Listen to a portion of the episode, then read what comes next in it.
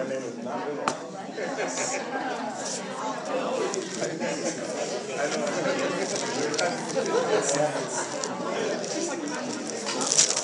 All right, let's pray.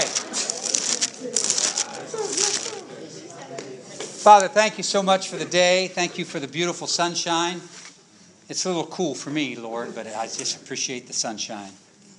Uh, Father, thank you that through you, through your Son, Jesus Christ, we are the very righteousness of Christ. We are blameless. We are holy. We are pure. We are as close to you, O God, because you are indwelling us. Father, thank you for these people. I love the laughter and the chatter, Lord. You have made us on purpose. And Father, we just pray that we will live out that purpose for your glory. In Jesus' name we pray. Amen. Amen. Amen. One more little piece. All the ladies in the in the barn here tonight. Miss Casey, raise your hand. Everybody look, Miss Casey. She's gonna say, "Good gosh." Hello. All right, keep it up just for a second. All right, because this is all right. So remember, we're all we're all family here, right? As soon as you walk in the door, welcome home. Miss Casey is sitting on a trail. Um, her and her baby Lacey. Is that Lacey asleep right there? Lord have mercy. Isn't that cool? Uh, she needs our help. She's in A3. A lot of you know what A3 is, and uh, she's a trooper. Uh, but she needs some stuff.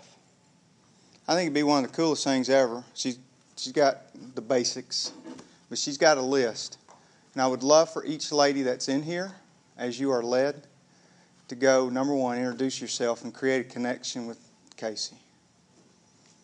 Is that cool? Right, you put now. It's easy to say that on a Saturday night. The follow through is what sets us apart. That when she gets a text from you on a Monday or a Tuesday or a Wednesday and a Thursday and a Friday, and it lets this young lady know that when she and Lacey move into A3 by themselves, that she is not alone. I think, as a matter of fact, I know you can, or I'd have never brought her here. I would have never brought her here if I knew you wouldn't. Okay? It's a great bunch. All right. Is everybody in? Way to go. All right, let's have some fun.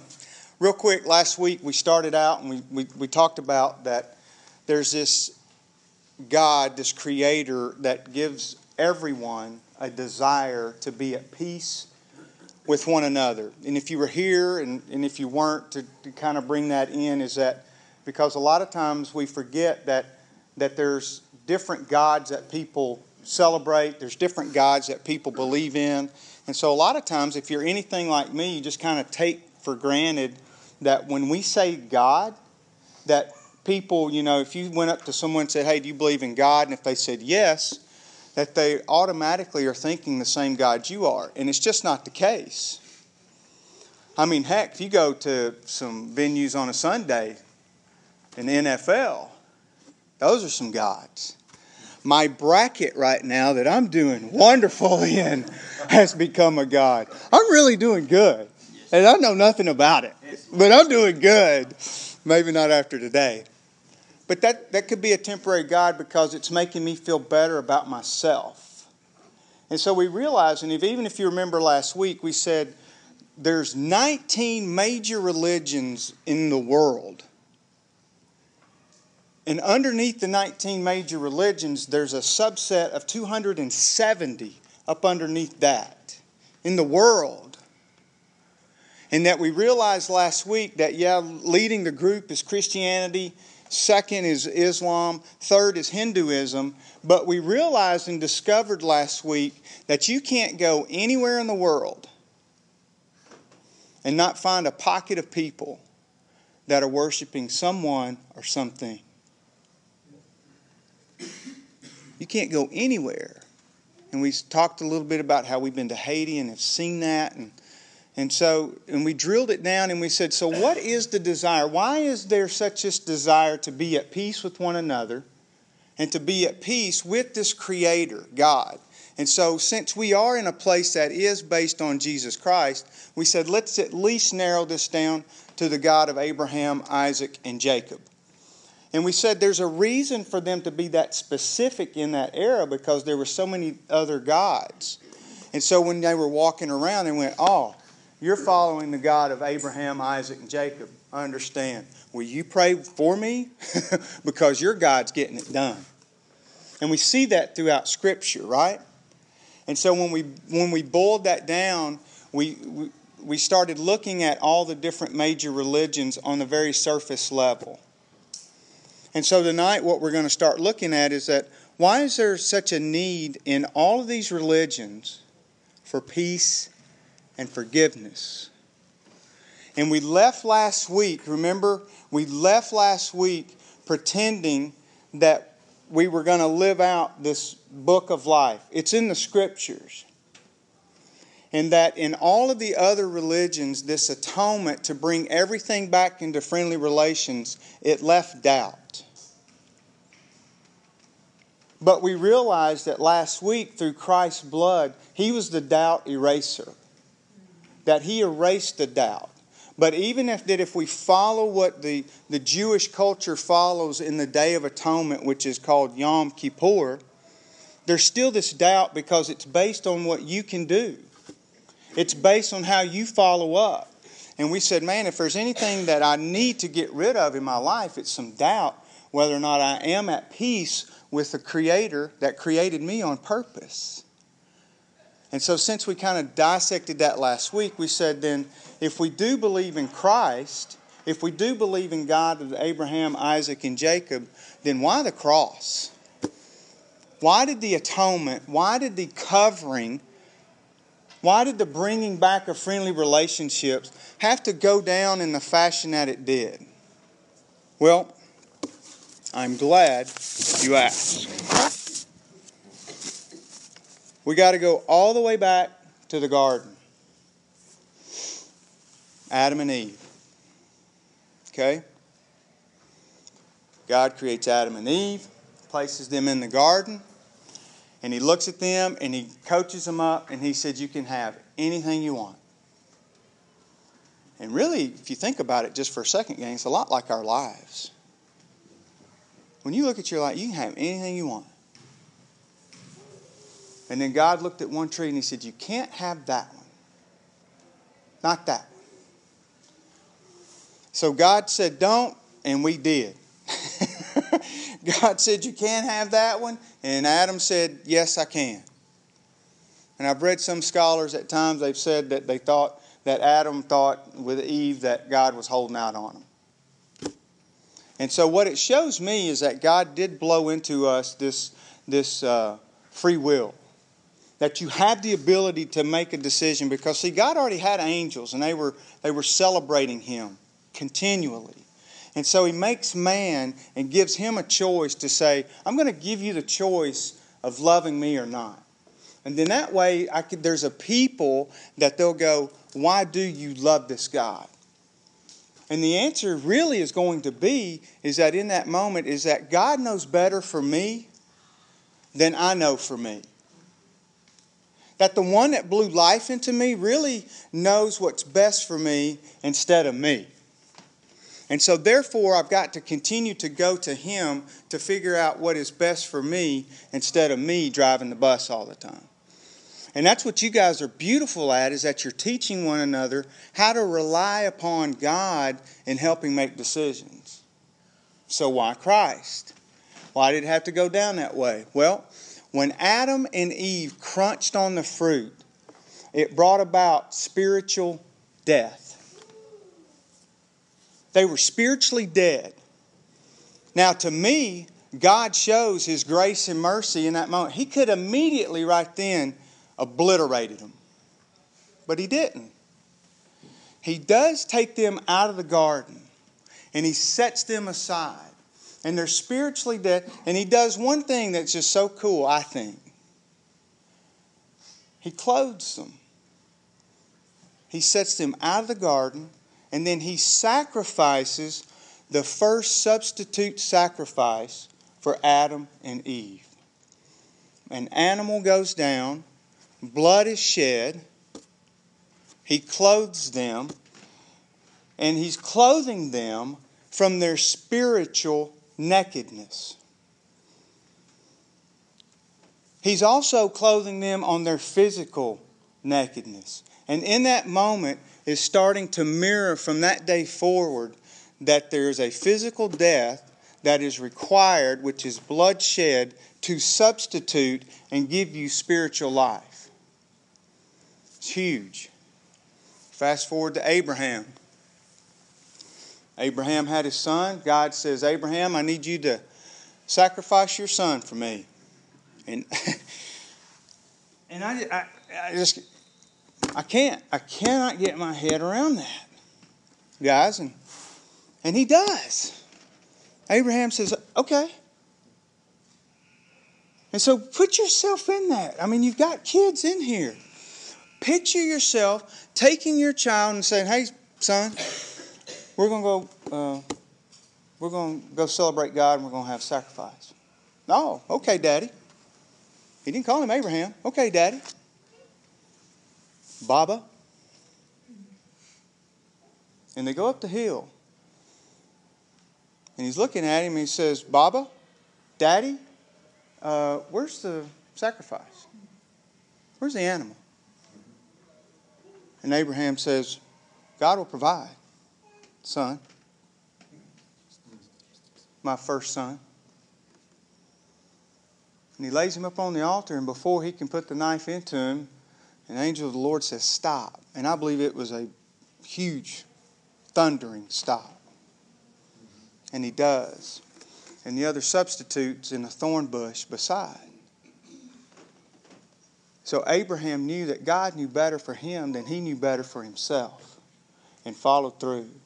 And there's the sacrifice, which is another showing of the substitute sacrifice, blood shed in order to give spiritual life. Fast forward to Moses. Moses has been trying to get his folks out of captivity, and Pharaoh just keeps saying no. and so, the very last time when Moses goes and says, Hey, man, we want out. We, we really mean it. We want out. And Pharaoh says no. And so God goes and tells Moses, Here's what I want you to do, Moses. I want you to go back and tell all the people that are following me I want you to tell them and go back and have them pick out the spotless lamb in their flock. The one without blemish, the one that's blameless, the spotless lamb, the one that you've been saving for yourself. I want you to go and I want you to sacrifice that lamb. And with the blood that is spilled from that lamb, I want you to brush it over the doorpost. And so here comes the second of the seven feasts that God set up. Last week, Day of Atonement bring back into friendly relations, and this is the Passover. So the blood goes on the doorpost of everyone that believes that God knows better for them to substitute the death of their firstborn. The death, the angel of death flies over, and the firstborns that did not have the blood of the sacrifice were gone. And it was showing a world is that there's coming a better way. Was just always pointing to Jesus, always pointing to how this was going to take place. So, what about for us today? Let, let's go grab your book, grab your screen, and turn to Hebrews chapter 10.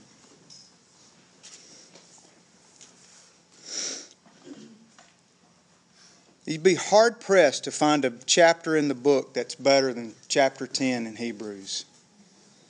And so remember in these sacrifices that in the Day of Atonement and the Passover and all the other feasts that were set up, which means appointed time, that the priest had to go in over and over and over and over and over and over.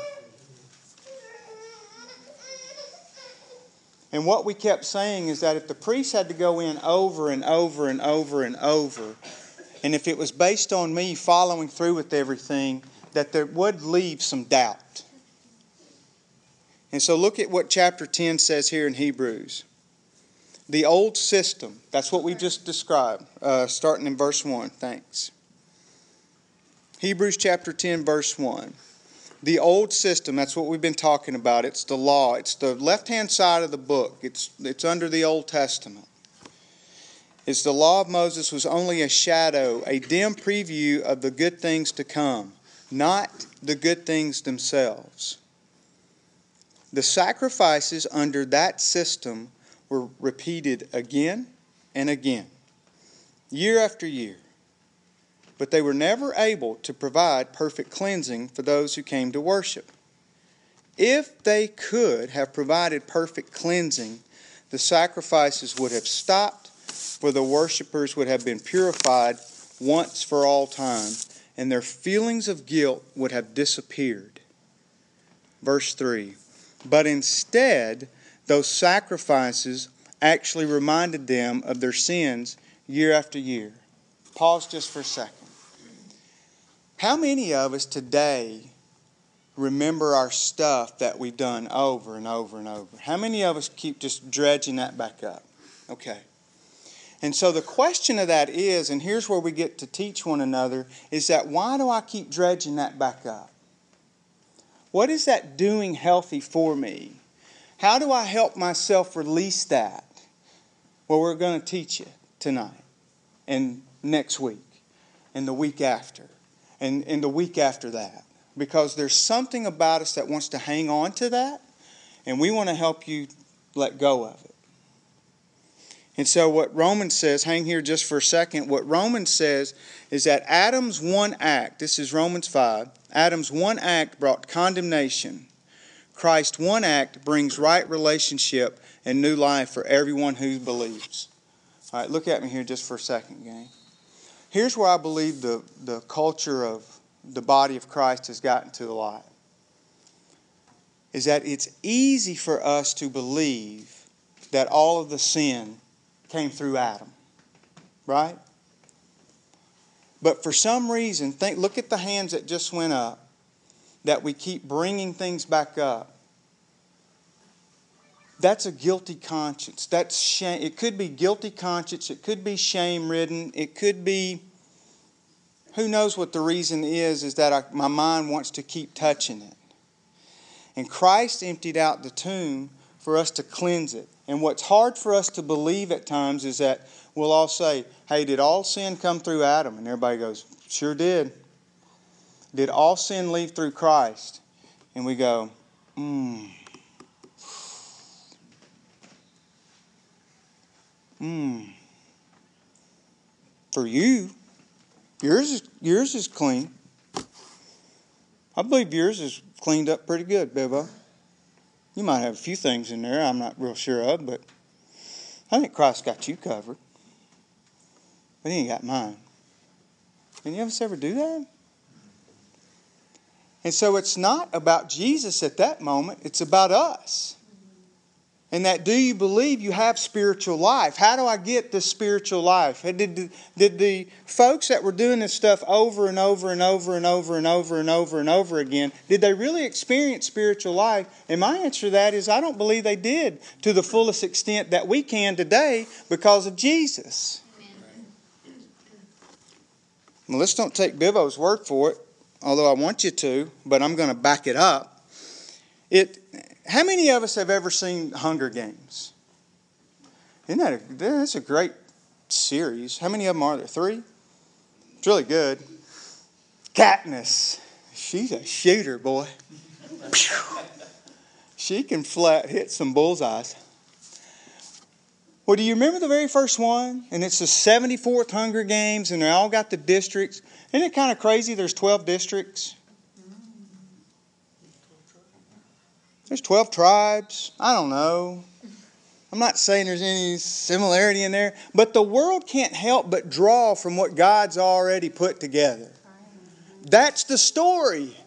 The bigger story is the myth of the genuine you in it. And so here's this 74th games, and they're calling folks. They're calling 12 out, a female and a male from each district. And really, what happens is it's your death. If your name gets drawn out of there, it's pretty sure that you're going to die because only they fight to the death and only one lives. But if you've seen the movie, then you know where I'm going. They're in her district. And oh, uh, what's the girl's name? Oh, uh, Effie. Effie. She's she's crazy. She's crazy. And and the female sounds pretty close. And the female tribute is Prim Rose Everdeen.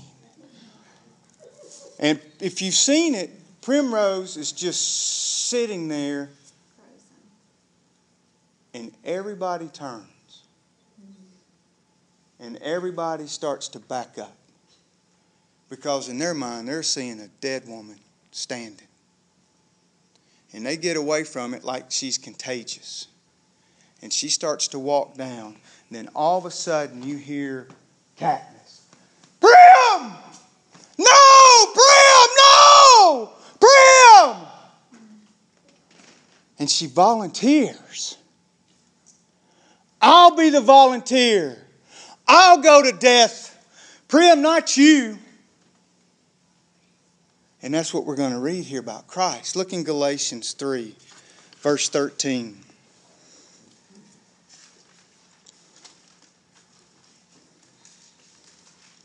Galatians 3, verse 13. But Christ has rescued us from the curse pronounced by the law. When he was hung on the cross, he took upon himself the curse of our wrongdoing. For it is written in the scriptures, Cursed is everyone who's hung on a tree. Gang, let's get our hands down. He's took that. The result, gang, is our forever covering. He erases doubt. You are forever covered with your yes to Him. Going over to Colossians 2. Colossians chapter 2, verse 14. He, being Jesus, canceled the record of the charges against us and took it away by nailing it to the cross. In this way, he disarmed the spiritual rulers and authorities. He shamed them publicly by his victory over them on the cross. Enemy has no authority in your life unless you give it to him, gang. Cross is, Jesus has got him defeated. Your spiritual life comes from your yes to him and saying that I know that the wrath of God was satisfied through the blood of the spotless lamb of Jesus Christ that day. It gets better. So if you're counting your charges against yourself, I can tell you all day long to release them. But I got we got to help you find out why you're still holding on to them. Because in that moment, when you're holding on to it, you're operating in a moment of unbelief. And that's feeding something for you. And I know it is, or you wouldn't do it. You wouldn't hold on to it. And so we want to help you release that. First Peter, First Peter chapter 2. He being Jesus again, this is in verse 24.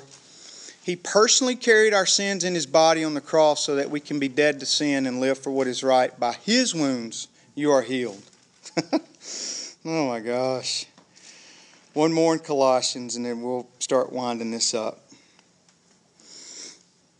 Colossians chapter 1, this is verse 19. So remember where we came from, gang. We came from thousands of years of Abraham and Moses and the priest doing it over and over and over and over. And there's a people group that are still doing what? Over and over. And sometimes our doing it over just looks a little different. Sometimes we'll go recommit ourselves. Sometimes we'll say, God, really, I mean it this time. Whatever it is that has you raising your hand up, that's what we want to make sure that you know this has covered you. For God in all of his fullness was pleased to live in Christ. And through him, Jesus, God reconciled everything to himself. He made peace with everything in heaven, on earth, and on earth by means of what, gang? Their spiritual life.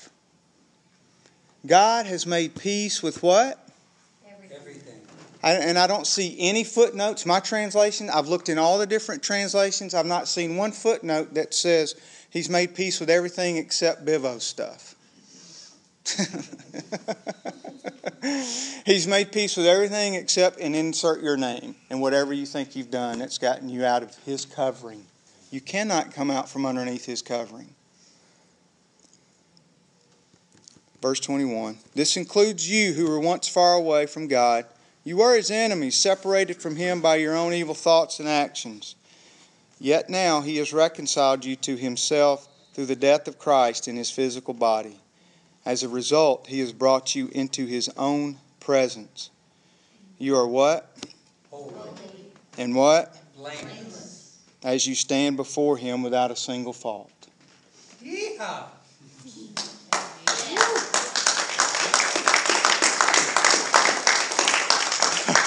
I don't know. That's some pretty good news.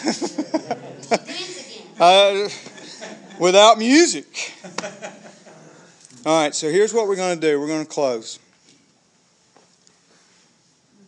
I want you to say these words to yourself. Through my yes in Jesus, I am holy and blameless. So say it together. I am holy and blameless. I am holy and blameless. I am holy and blameless. Don't say it just like robots. Say it like you just found out that you were about to have your name drawn from the bowl, like Primrose Everdeen, and you've just been handed life. You I are. am holy and blameless. That's, that's a little better. You've just been given life through your yes to Jesus. I am one. That might get them over here. They're, they're, all of them over there may not know they're holy and blameless, and they're louder. We're in this room, and we're holy and blameless, and we got resurrection power in us, and we're going, I am holy and blameless. it's like a Pac Man machine for crying out loud. Here's what I want us to do. So, why the cross? Why the cross? There's no other substitute. It is the only way. He is our forever substitute in it. So, here's what I want us to do. Someone, uh, Pierce, Terry, will you do this for us? Will you, one of you grab the bread? Um, yeah, Terry might not be able to. Zoe, will you grab the cup? All right, you grab the cup. Pierce, you grab the bread. You guys come up here. When you come tonight and you partake of the communion, and it's open to any and everyone who has ever said yes to Jesus Christ. And we'll say it again if you've ever held yourself back because you think that you're not covered, you think that whatever you have done has separated you, then let tonight be the first night that you participate because you're focused on what Christ has already done. We learned last week that in 2 Corinthians that Christ counts nothing against us anymore. So if Christ is not, then you don't have to. And then we just read tonight that we are holy and blameless. Why? Why, gang? Jesus paid it all. If you believe that, you come and partake of this tonight. And when you do, when you pick, pick up the bread, these guys are going to say, You are, for Mark right here, he's going to say, When you come up, you're going to say, You are, and I'm going to say, Holy. And then when I come over here, she's going to say, You are, and I'm going to say, Blameless. And every bit of it's going to be because of Him. And now you'll know why we do this because it's in remembrance of Him that we get to say, I am holy and I am blameless. In Christ's name. All right? So as you are led, you come and do that tonight. These guys are going to help you with it.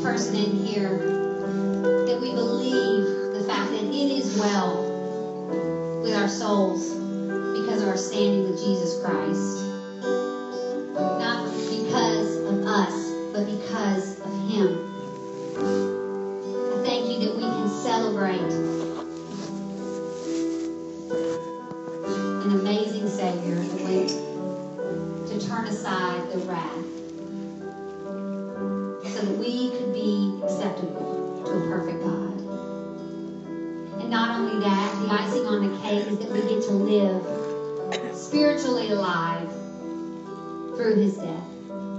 So I thank you for tonight. I thank you for the words of truth spoken. I thank you for the words of truth sung. God, may we leave here stronger than we came in on our identity in you.